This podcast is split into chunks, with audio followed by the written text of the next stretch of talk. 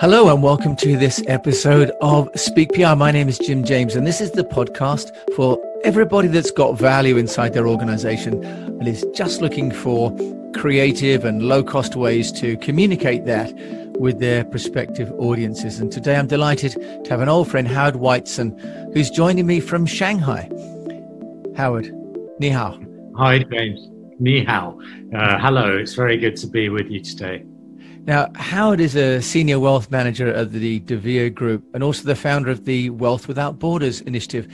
And he's on the show because I've known Howard for many, many years while I was living in Beijing. And he's someone who struck me as knows how to build a brand, not just for the company, but for himself.